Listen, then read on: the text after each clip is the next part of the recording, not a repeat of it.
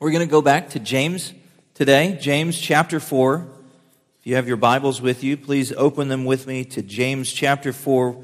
We'll start reading in verse 1. So when you find it, go ahead and stand with me as we read from God's Word together. James chapter 4, beginning in verse 1.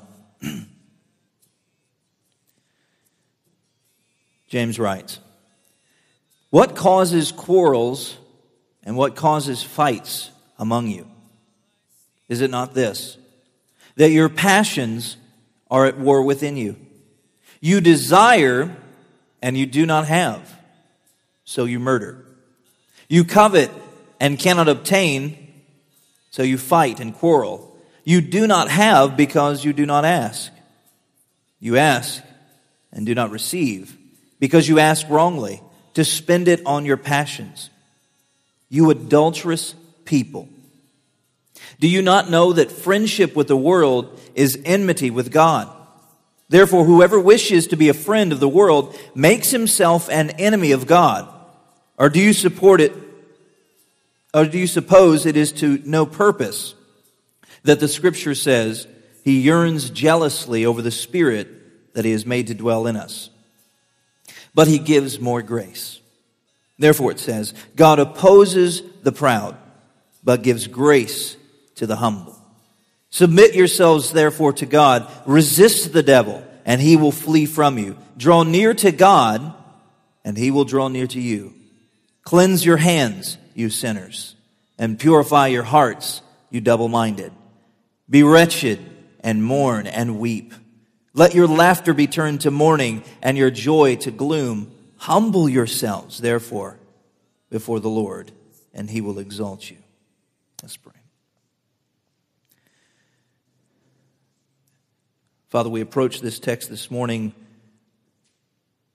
We ask, Lord, that as a congregation we would be humble before you. We pray, Lord, that you would speak clearly through the words of James to us this morning. And we ask this in Jesus' name. Amen. You may be seated. On Friday, I would have paid a good deal of money to just step foot into a boxing ring with the person who decided arbitrarily that, that every person on the planet has to stop eating breakfast at 11 o'clock. Now, I don't know who that person is. But I believe that many people ought to be very angry with this person. Well, on Friday morning, I was one of the people that was very upset with this particular person who we do not know their name. The morning up until that point was going very well.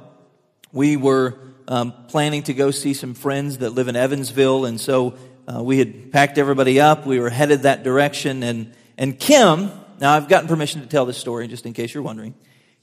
Kim, all she wanted in life was a good cup of coffee. Most of the time, I would echo that. There's nothing like a good cup of coffee. All I wanted was a sausage, egg, and cheese biscuit. That's all I wanted in life. That's, that's it. That was it. If I could have had that, everything in life would have been secondary. So we wanted what we wanted each individually, but then there was a quarrel that rose among us. She wanted that, that liquid comfort of a seasonal pumpkin spice latte. That's what she wanted. And I wanted the satisfaction of having my stomach filled with a sausage, egg, and cheese biscuit. But in the end, neither of us got what we wanted. Neither of us did. We drove past the Starbucks because I'm actually a very stubborn person, if you don't know that. And we pulled into Chick fil A where no one wanted to go, only to realize that breakfast was over. So in the end, she got a nasty cup of coffee. I'm sorry, Cameron. A nasty cup of coffee from Chick fil A that tastes like orange juice. And I got an order of fries. So nobody got what they wanted. We wanted what we wanted, and because we didn't get what we wanted, we got angry about it. Now, this morning, we love each other. We've recovered from this disagreement, but how often is it that our marital discussions are rooted in these silly, inconsequential, unimportant things? The problem seems small and insignificant from the outside, but you know when you're in the midst of it, oh my goodness, if I don't get a sausage, egg, and cheese biscuit. Oh my heavens, if I don't get a good cup of coffee. I mean, these problems are huge when you're in the middle of it, you know? This is what I want. I want it. Why can't I have it? Why is that? The problems themselves are really small, but when we're in the midst of it, why is it such a big deal? It's because your desires are at war within you. Your passions are at war within you. We want what we want, and when we don't get what we want, we get angry about it. And this morning, James is going to talk about the root of our sin. He's going to talk about the result of our sin and then the recovery from our sin. So let's look together at the first of these. The root of your sin is you. The root of your sin is you. Look back with me at the text. Verses 1 down to verse 3. James says, What causes quarrels and what causes fights among you? And then he gives them the answer. Is it not this? That your passions are at war within you. You desire and you do not have, and so you murder. You kill. You covet and cannot obtain, so you fight and quarrel. You do not have because you do not ask. You ask and you do not receive because you ask wrongly to spend it on your passions. So no matter where we find ourselves in human history, it always seems that we as human beings, we struggle with the same old things. The same kinds of sins, the same kinds of desires that plagued these people 2,000 years ago are the same kinds of things that we struggle with every single day as well. James is writing to a people, church people, who are quarreling with one another Heaven's sakes, have we ever heard of such a thing? They're upset with one another. They're talking about one another. They're fighting with one another. They can't seem to get along. Maybe they're saying things like this. You know, if I could just have another ox, then I could have a, good harvest like, you know, Theodosius.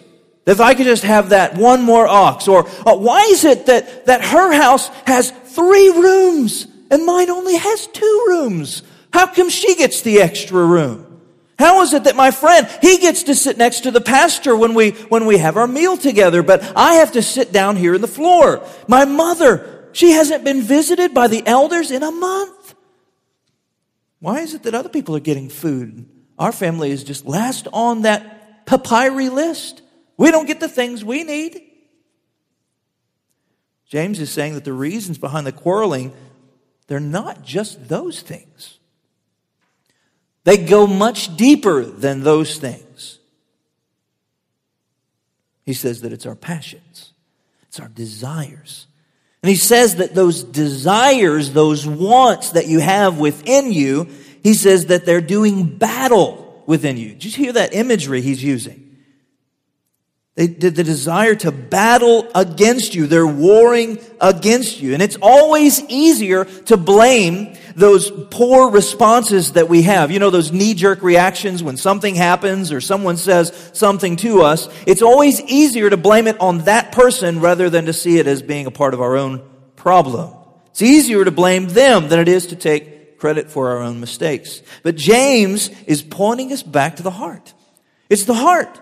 Our hearts are the problem. Our desires are the problem. Now, the word he's using here means simply pleasures.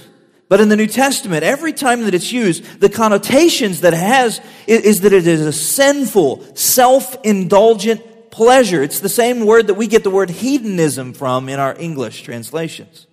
In Jewish literature, in the fourth Maccabees, they said this, in pleasure, there exists even an evil tendency which is the most complex of all the emotions. It in the, in the soul, it is boastful, covetousness, thirst for honor, rivalry, malice. In the body, indiscriminate eating, gluttony, and solitary greed. our, our desires are at war against us. It's as if our own members of our own body, they're violently trying to, to pierce our souls with the daggers of selfishness, selfish ambition, pride, greed, sexual lust. And every day our bodies are revolting against us, attempting spiritual suicide. They want to kill us, our desires. This is why Peter acknowledges this in his letter. He says, Beloved, I urge you as sojourners and exiles to abstain from the passions, the desires of the flesh. Why? Because they wage war against your soul. The struggle that we have against sin doesn't begin on the outside. It begins within. It begins inside of us. It's our inner struggle every single day. It's our battle against our wants and our passions. That's why Paul in Romans chapter 6, he says, don't let sin reign in your mortal body to make you obey its passions. He says, do not present your members to sin as instruments for unrighteousness, but present yourselves to God as those who have been brought from death to life. He's saying there ought to be something different about your life than those who have not followed Jesus Christ. He says, don't use your, your, don't use your, your body, the instruments of your body, for unrighteousness sake. Don't do the evil things that you know are against God. Instead, do the righteous things that God has called upon you to do. Why? He says, because you ought to be acting like someone who is no longer dead in their trespasses and sin, but you ought to be acting like someone who has been brought back to life through the death, burial, and resurrection of Jesus Christ. So we see the progression of desire here. And James shows us how our hearts work. He says, You desire and you do not have, so you murder. You covet and cannot get what you want, so you fight and you quarrel. Now, one commentator that I read suggested that James is actually talking about some you know, ex zealots who actually are killing folks in the church. Now, that may be a valid reading of it, but I don't think that it is simply because we're in chapter 4. If James doesn't feel like that's an important thing to bring up in chapter 1, maybe we should question James, right? So if people are literally being, you know, killed in the church, I think he would have been more upfront about it. Hey, stop killing each other. That's an important piece. So I think he's probably using some sort of metaphor here. And I think he's probably talking about what Jesus was talking about in Matthew chapter 5. Remember what Jesus said in Matthew chapter 5? He said, You have heard that it was said of those of old, You shall not murder. And whoever murders will be liable to the judgment. But I say to you that everyone who is angry with his brother will be liable to judgment. We want the things that we want. And when we don't want, when we don't get what we want, we become angry about it. Now, some of you are probably thinking, listen here, Pastor. You know, I know there's people out there that you know, they blow their top, they get all upset, and they're angry, they have anger problems, but I'm just not one of those people. I don't really get angry. I don't ever shout and scream. I don't slobber and, and punch. I don't do all of those kinds of things that angry people do. I'm not an angry kind of person. You know, I don't, I don't throw dishes at my spouse in the kitchen. That's not the way I operate. Now, the truth is, we use a lot of euphemisms when it comes to anger. Here's some, some examples. Maybe you've used these before to refer to your own practices. I was miffed, ticked, annoyed, troubled, passionate, upset, frustrated, stressed, I was just having a hard time. I was irritated, grumpy, heated, maxed out, irked, perturbed, displeased, disapproved, bothered. I was hurt, hacked, fed up, disgusted, flabbergasted, steamed, peeved, annoyed. We've used those kinds of words, meaning the same things.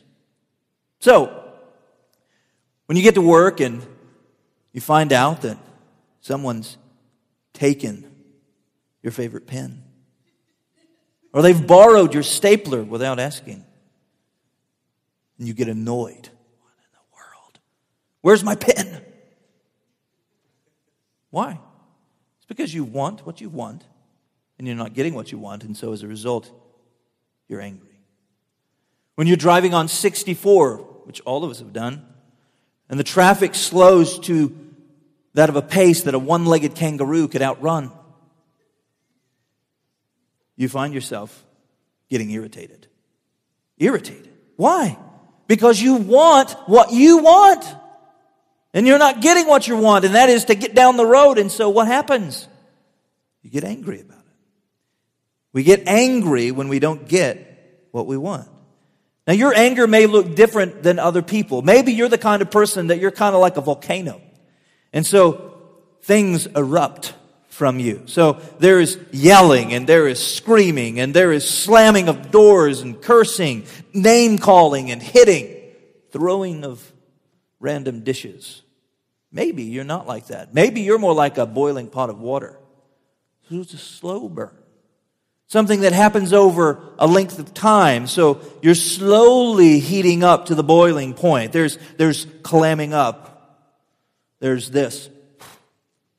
There's frustration that you don't let out. There's bitterness. There's glaring with your eyes and saying lots of things with your eyes, but never with your mouth. And there's huffing and turning away. We get angry about the same old kinds of things. What do you typically get angry about? Probably the normal stuff.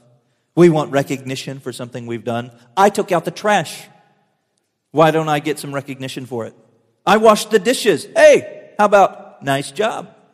Hey, I did this, I did this. We want recognition for the things that we've done. Peace and quiet. You ever get home and you have this expectation. You desire some peace and quiet, but only to find out that there's projects on the list for you to accomplish before you get peace and quiet. Orders, cleanliness, respect. You want respect from those you work with. Love, attention, control. These are the kinds of things that we want. And when we don't get them, we become exasperated. But James says that we don't have the things that we want. Why? Because we don't ask God for them. We don't ask God for them. We try to get the things that we want on our own terms. We try to get the things that we want in the way that we want them, when we want them, for our own glory. And if we do ask God, James says we ask wrongly. We ask from a selfish desire. You ever wondered why God hasn't answered a particular prayer that you've offered? Maybe it's because of the way you're, offer, or you're praying it. Maybe it's because of the motivation hidden down deep. Maybe it's because instead of wanting His honor and glory, you're actually wanting your own honor and glory. The root of our sin problem, is not outside of us. It's not other people, it's not circumstances, it's our desires that wage war against our souls. And the result of our sin, this idolatry of the heart, is spiritual adultery. The result of your sin is adultery. Look at verse 4. He says, You adulterous people. Do you not know that friendship with the world is enmity with God? Therefore, whoever wishes to be a friend to the world makes himself an enemy of God. Or do you suppose it is to no purpose that the scripture says he yearns jealously over the spirit that he has made to dwell in us, but he gives more grace.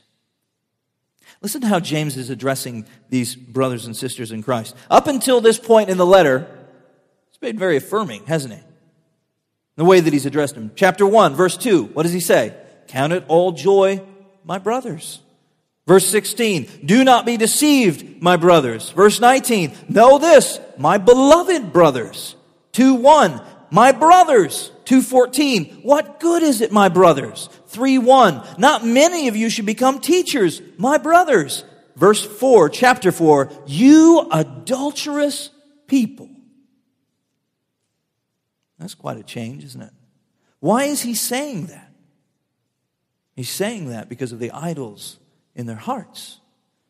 Because of the quarrels and the fights. It's not because of the quarrels and the fights, it's because of what is happening in their hearts to cause the quarrels and the fights. The fact that we're so focused on ourselves and we want what we want, and when we don't get what we want, we get angry about it. That means we, are spiritual fornicators.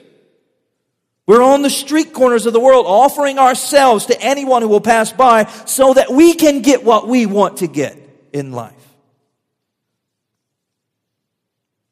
He talks about friendship with the world. How often do we really not think that friendship with the world is really that big of a deal?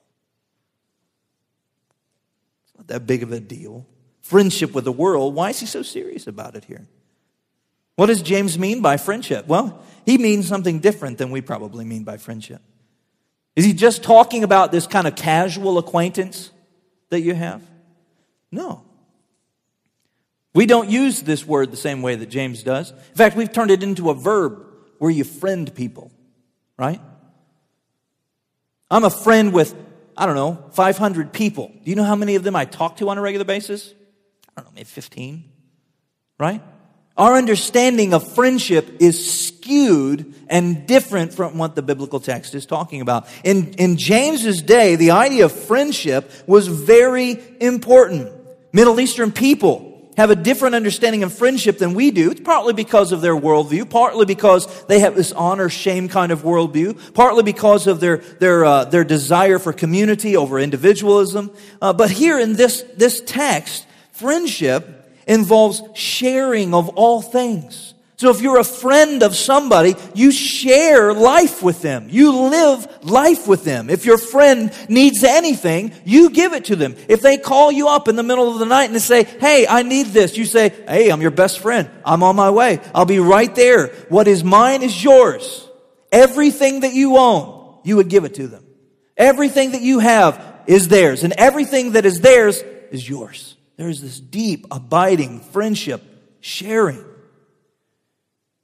James is saying if you're a friend of the world, meaning if you share your, your purpose with the world, if what is the world's is yours and what is yours is the world's, if you're united in purpose and goals, you share the same desires spiritually and physically with the world, he says, you are an enemy of God. In the book Worldliness by C.J. Mahaney, he quotes Joel Beeke, who says this he says that the goal of worldly people is to move forward rather than upward, to live horizontally rather than vertically. They seek after outward prosperity rather than holiness. They burst with selfish desires rather than heartfelt supplications. If they do not deny God, they ignore and forget Him, or else they use Him only for their selfish ends. Worldliness is human nature without God. Friends, when you look at what that just said, I know it's behind me. Is that what your life looks like a lot of times? Where you're focused on moving forward in your purposes, your plans, your goals, instead of moving upward. Instead of focusing on Christ and His plan. You, you live for the horizontal relationships rather than the vertical relationships. You're looking for outward prosperity, whether that's in education, whether that's in money, whether that's your 401k. You're living for the now rather than living for holiness. Bursting with selfish desire instead of prayer. Forgetting God, focusing on your own selfish ends. Friendship with the world, he says, is enmity with God. And that's why it's so important for us to understand verse 5. Look what it says. He says, Do you suppose it is to no purpose that the scripture says, He, God, yearns jealously over the spirit that He has made to dwell in us? What James is saying here should take us back to the way he addressed them just a couple of verses earlier. He says, They're adulterers. They're adulterers. Like a husband, God is like a husband bursting through the locked door of a hotel room, searching for his unfaithful wife. He is looking for him. He's looking for us. God is jealous for us. He is wanting to search out and to bring back his wayward spouse. Moses, recording the words of the Lord at Sinai, says, You shall not bow down to idols to serve them, for I, the Lord your God, am a jealous God. The prophet Joel writes in chapter 2 of his book, The Lord became jealous for his land, and he had pity on his people. Friends, we are wayward so many times. Unfaithful so very often. We, like the nation of Israel, offer ourselves to the idols of the world. Every day, like prostitutes who have been rescued from the sex trade, but can't seem to break the habit. He's jealous for you. He wants you. He desires to bring you back to himself like a husband. And so what does he do? Well, look at the next verse. He says, So he gives us more grace. The recovery from your sin is not based upon you. The recovery from your sin is powered by the Holy Spirit of God. The recovery from your sin is grace. Look at verse 7. He says, Therefore it says, God opposes the proud, but gives grace to the humble. Submit yourselves, therefore, to God. Resist the devil, and he will flee from you. Draw near to God, and he will draw near to you. Cleanse your hands, you sinners, and purify your hearts, you double minded. Be wretched, and mourn, and weep. Let your laughter be turned to mourning and your joy to gloom. Humble yourselves before the Lord, and He will exalt you. Now, notice the method of recovery from spiritual adultery to spiritual faithfulness. The first thing he mentions is submit to God. Submit yourself to God. Kill that awful pride that rears its ugly head. We want what we want. And when we don't get what we want, what happens? we get angry. But instead, want what God wants. Submit yourselves to God. Resist temptation, he says. Resist the devil and he will flee from you. Remind yourself of the gospel every single day. Have people around you that will remind you of the gospel every single day. Memorize scripture and pray when you're in the heat of temptation. Resist temptation. Next, draw near to God. Friends, you can't have a relationship with someone that you never spend time with. Draw near to God and He will draw near to you. Spend regular time with the Lord every day. Share in the Word and prayer. Confess your sins. This is what He says. Cleanse your hands, purify yourselves. Confess your sins. Don't go a day without confessing your sins. Oftentimes our hearts and I know mine is prone to this. It becomes hardened after you don't confess your sins. If we don't pour the water of confession on the grounds of our heart, they will become hard and impenetrable. Mourn over your sin. Mourn over your sin. I feel like so often we don't do that. We think oftentimes that our sin is not that big of a deal. But the fact is, our sin is a huge deal. The Son of God, the Holy One of God, had to come from heaven to earth and die because of your lie, because of your bad attitude, because of your bitterness, because of your gossip, because of your looking at porn, because of your hatred of your brother, because of your fight with your wife. Jesus died for that. Mourn over your sin. Hate your sin like God hates your sin. Don't laugh at your sin. Don't find joy in what God detests, but mourn the fact that you have spent the night in the arms of another person besides God. Mourn over your spiritual adultery. Humble yourself before God. The truth is, He longs to heal you. He longs to pull you back. He longs to purify you.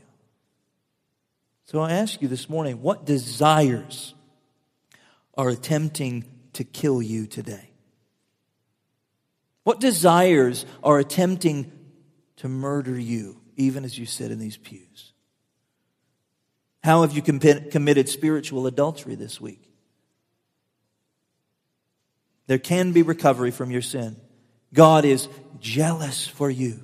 God wants you. God desires to bring you back. God wants you to be faithful. So He gives you grace upon grace upon grace. He's promised in His word in Isaiah chapter 1, He says, Come, let us reason together, says the Lord. Though your sins are like scarlet, they shall be white as snow. Though they are red like crimson, they shall be like wool. So come to him today. He is jealous for you. Put away the lovers, crush the idols, kill the desires that turn you away from him. And come to him this morning. Let's pray.